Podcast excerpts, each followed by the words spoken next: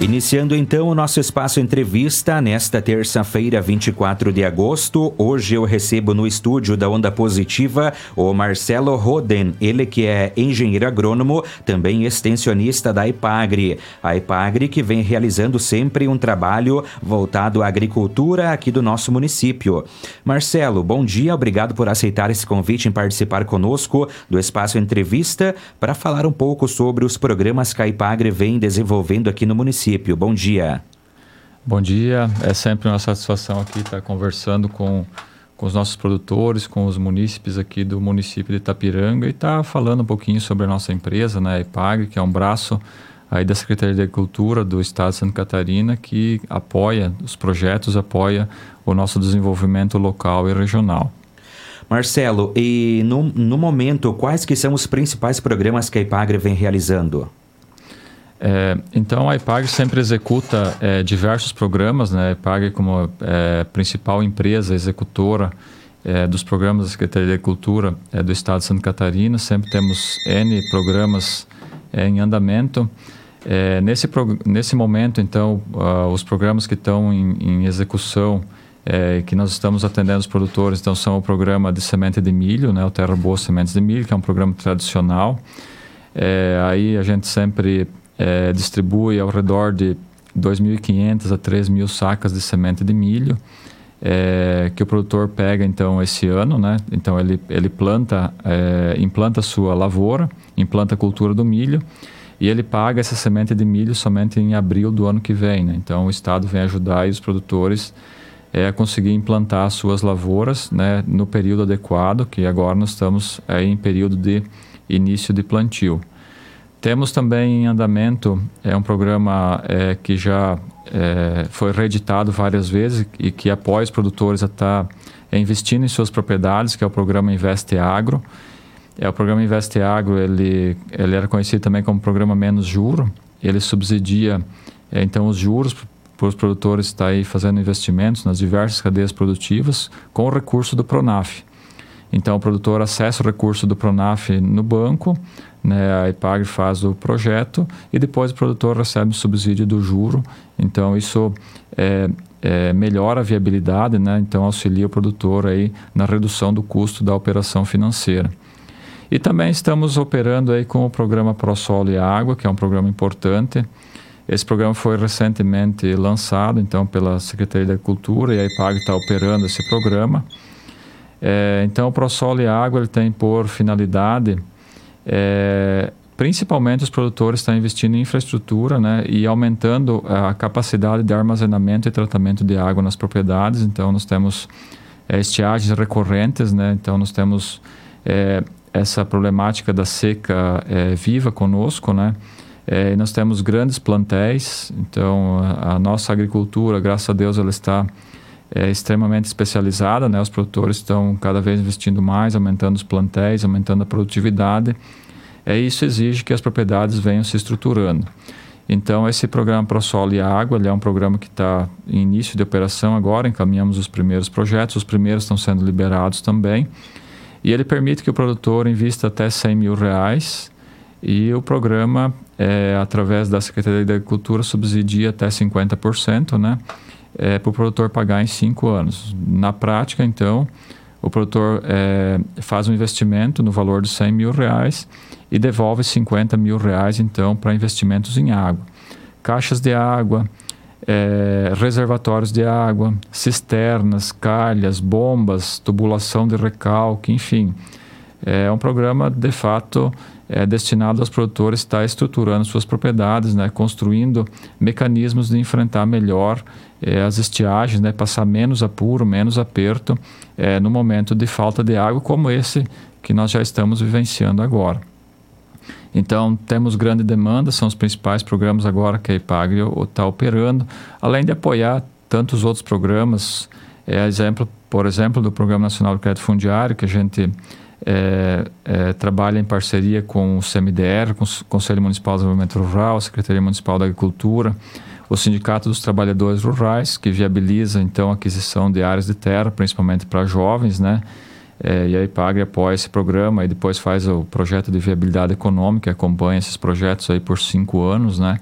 É, entre tantos outros programas de políticas públicas é, estaduais e federais que temos em andamento. Marcelo, e os agricultores têm alguma exigência em especial para acessar esses programas do governo? Então, basicamente, os programas do, do governo estão voltados para agricultores que têm um enquadramento no PRONAF, né? São agricultores considerados agricultores familiares, né? Que é a ampla maioria dos nossos produtores, né? Para se enquadrar no Pronaf hoje, o produtor pode ter renda bruta máxima de 500 mil reais, né? Então, é, somadas aí rendas da agricultura, com eventuais rendas é, fora da agricultura também tem que ser somadas para dar o valor de 500 mil reais. Sabemos que, então, é, com a elevação dos preços né, do, dos grãos, é, do leite, então muitos produtores agora estão com renda é, superior a 500 mil reais. Né? Então, até o mês de julho, a renda máxima de, de enquadramento era 415 mil. Esse valor foi ajustado para 500 mil. Então, os produtores que têm até 500 mil de, de renda bruta no ano estão dentro aí da, da linha Pronaf é, e podem estar, tá, então, usufruindo, né, é, acessando, então, esses programas que são voltados para a agricultura familiar de fato. E como todos os anos, nós tivemos a realização do Terra Boa também em 2021. É, o Terra Boa Calcário, né? E nesse programa, neste ano, qual que foi a cota recebida pelo município? Então, por vários anos, o município de Itapiranga, aqui na, na eh, toda a nossa região de São Miguel do Oeste, que compreende os, os municípios da, da Regional de São Miguel do Oeste, que, é, que a IPAG atua, é, Itapiranga é o município que mais tem é, acessado é, volume de calcário, né? É, então, esse ano foi é, 4.145 toneladas de, de calcário disponibilizadas. É, eu quero corrigir a minha informação, 4.185, porque é, há dias atrás recebemos uma pequena complementação, né? 45 toneladas, mas isso é uma, uma quantidade praticamente insignificante. É, e todo esse calcário já chegou até os produtores, ele já está entregue, né? A ampla maioria desse calcário também é distribuído nas lavouras em pré-plantio, que é o melhor período que tem para aplicação desse calcário. Queremos destacar que, é, com a exigência é, das culturas que a gente está implantando, né, com a tecnologia das culturas de milho, é, de soja, de trigo, de pastagens, é, e a expectativa que o produtor tem de rentabilidade. E o custo, né, então, é, associado hoje com a implantação é, dessas culturas, então cabe ao produtor é, fazer um trabalho realmente de correção de solo, né, de buscar as políticas públicas para poder é, fazer com que o seu solo tenha condições de é, receber uma semente de ótima qualidade, receber uma cultura de ótima qualidade e de fato expressar o seu potencial produtivo. Então, o programa Terra Boa ele vem é, é, ajudar o produtor, né, a, a, atingir, né, a produtividade então que ele que ele tanto precisa. E quando a gente vai pensar em correção de solo, fertilidade de solo, a calagem é o primeiro fator que a gente analisa, né? Então, a distribuição de calcário ela é um componente básico então da, da fertilidade do solo, da correção do solo. E que bom que os produtores estão acessando. Isso significa que os produtores de fato estão preocupados, né, é, com o seu sistema produtivo, né, com a rentabilidade, com a produtividade então das suas áreas ou das áreas que eles estão é, trabalhando e ocupando. Então, é, pensamos que para o próximo ano o programa de calcário possa expandir. Para isso a gente precisa que os produtores é, façam as análises solo antecipadamente, né, encaminhem as análises solo com antecedência. Então acontece muitas vezes que o produtor ele encaminha a análise solo dele só lá em maio, junho, quando o programa está terminando, né? Então o programa tem começado sempre aí no final de fevereiro, começo de março, e nesse período seria muito importante que o produtor já tivesse a análise solo dele em mãos, né? E, e dentro dessa grande parceria que nós temos aí com a, com a Coopera 1, com a Secretaria Municipal da Agricultura, é, que o produtor buscasse apoio, então, é, para fazer uma boa coleta de solo e, de fato, identificar os gargalos para a produtividade, né? Então, hoje, rentabilidade e produtividade são duas coisas que andam muito próximas, né? É, então, o produtor, é, é, sem medo, busque apoio das agropecuárias, das cooperativas, dos técnicos a campo aí para realizar uma boa coleta de solo, né? E de fato, quando o programa começar, então, buscar o apoio do programa para estar tá corrigindo o seu solo daí, né? E quando a gente fala em agricultura, o fator clima também é muito importante, né? Porque nós temos aí um ano bem é, complicado. Tivemos estiagem, também uma forte geada aí nos últimos dias. E Marcelo, qual que é a situação atual aí das plantações, enfim, agricultura no município com todos esses fatores cli, cli, do clima? Então nós tivemos a, a primeira estiagem é, que acometeu é, a nossa região que já afetou a produtividade foi a da safrinha de 2019, né? Da segunda safra 2019, é, 2019-2020. Tivemos então a estiagem severa na safra 2020-2021 e novamente na safrinha 2020-2021. Estamos iniciando o plantio da safra 2021-2022. É, então a estiagem já é, por três ciclos de cultura consecutivos é, causou prejuízos, né? Para alguns produtores isso é mais evidente, para outros menos evidente, né? Mas tem trazido é, grandes prejuízos, né? Então, na cultura do milho, no último ano nós tivemos perdas é, é, superiores a 60%, considerando safra e safrinha, né? Então, isso é uma perda aguda, né? Uma perda é, severa, né? Esse milho faz falta, principalmente para as nossas criações, né?